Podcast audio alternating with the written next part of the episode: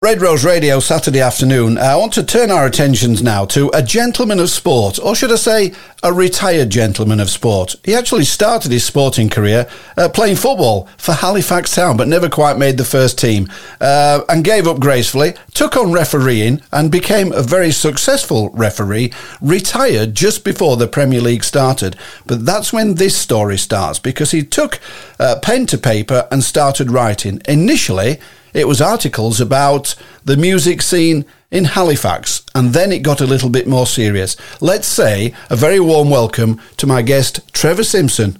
Thank you for joining us, Trevor.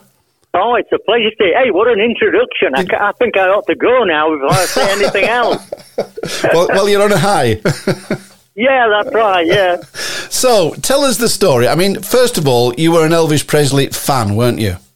Well, I bought Heartbreak Hotel when it came out in 1956, and uh, it was on an old 78 that my dad let me play it on his radiogram. Yeah. Um, before I had a record player of my own, and uh, I, yeah, I got hooked on the new music. And you know, remember growing up in the sort of uh, 50s, um, there wasn't really any pop music. It was all sort of uh, after the war dance bands and yeah. sort of vocal groups.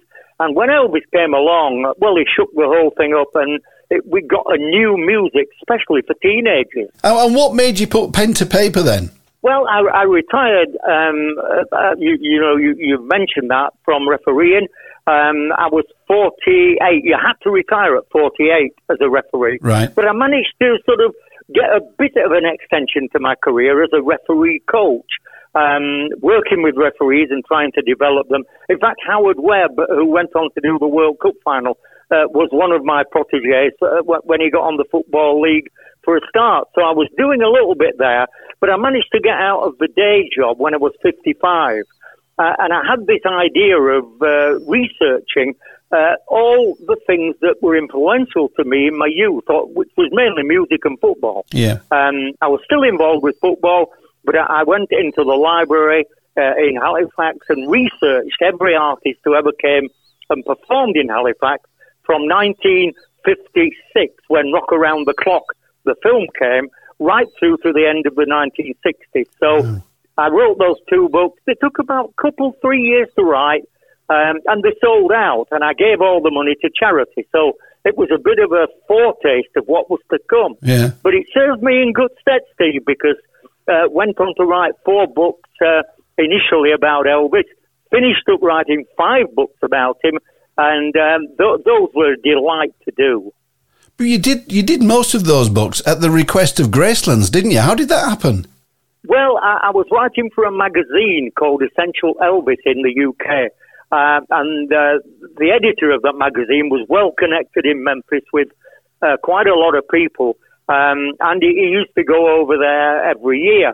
And one particular year when he went over, um, his wife was pregnant and the baby was due on the anniversary uh, when he should have been in uh, in Memphis. So he said, Trev, I've got 50 people on a bus um, and I can't go and run the tour. Can you go to Memphis and run the tour for me? Wow. So I jumped on this bus and sort of uh, pointed out all the sites all around Memphis went to Graceland, obviously, um, and met a guy there who uh, was connected through a company called Follow That Dream in Scandinavia. They were doing all the CDs and collector stuff for Elvis fans. And he said, Oh, I've seen your articles in the magazine. Uh, would you write a book through the official channels of Follow That Dream? So I said, Well, yeah, what, what shall we? Well, he said, What do you know about? I said, I'm really into all the music. I don't care about him eating hamburgers or whatever pills he took or anything like that. Yeah. Uh, it's the music. Fantastic, he said. That's exactly what I'm wanting. Uh, and that's how it started, Steve. Wow. We're talking now about the time when he wrote books for Elvis Presley for Graceland and the opportunity he had of meeting uh, Priscilla. Tre- uh, Trevor, tell us a story about how that actually happened. Well, it happened through the books. Um, uh, I, I, mean, just getting back to the football, um, you know, it was before the Premier League, and I was lucky enough to referee every team in the Football League with the exception of West Ham United. Oh, they were the ones who escaped. That's by the by. Let's get back to Elvis. um, yeah, well, uh, I, I started researching this book, and it was called Elvis: The Best of British. Uh, it was written about every song that was released, every record that we re- was released uh, in Great Britain in the year from 1956 to 1958. Um, so it was just a two-year time span, but it, it was the book weighed five pounds in weight. Uh, it had 400 pages, and they produced it so well, Steve, with all the illustrations, the um, the pictures of Elvis from the era, Yeah. and Priscilla Presley saw it on sale at Graceland, and she got in touch with the magazine editor, who, who she she and he were friends already, and she said, "Oh look, I'm coming to the UK. Um, can we meet up? Can you bring Trevor along to meet me?" And I said, and he said, "Yeah, that will be no problem." And she was in a pantomime in Manchester. Really? Um, yeah, in Snow White and the Seven Dwarfs. And um, she, she was staying uh, at the Lowry Hotel in Manchester, and I went along with my wife and this other chap and a couple of other friends, uh, and we met her in a hotel. Uh, we went to see her in the panto. Oh yes, we did. oh no, you didn't. Uh, and and it was uh, it was fantastic. After the panto was over, we went back to a hotel uh, and again had uh, uh, some food with her. And it, it was just she was such a charming, likable lady. You could see why I always fell in love with her. Really. yeah. Um, and when she went back to America, my, my other books started to come out then, and they were on sale in Graceland. Uh, well, they're all sold out. Um, they, they've all gone now. But I wrote two books, uh, two of the books about gospel music, Elvis's gospel music. And Priscilla said that had he been alive, that's probably what he would have been. He would have carried on and been a gospel singer rather than just a pop singer. Really? So that was an interesting side to it. yeah, definitely. So, how many books did you write in total on Elvis, on Elvis then?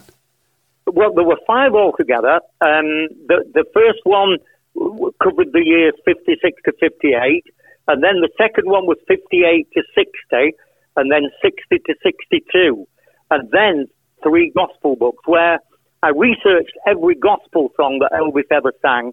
Um, I, in amongst all this, Steve, I, I met the songwriters. Uh, I met many of his musicians, people who sang backup vocals for him, um, people who were with him in the recording studio. I actually went to 44 states in America Wow. doing the research for all the books. So, you know, there's a lot of work goes on behind the scenes in uh, in writing these things, uh, rather than just having the books on the shelf and thinking, "Oh, yeah, that's a book." I can relate sort of five years of my life for the first one. You know, Yeah, yeah. um, very, very time consuming, but very rewarding and absolutely a labour of love. Yeah, fascinating story. Really is. Listen, Trevor, thanks for sharing that information with us. It's been a joy talking to you this afternoon. Th- Thanks very much, Steve. Been an absolute joy talking to you as well, and uh, keep up the great work on Red Rose Radio.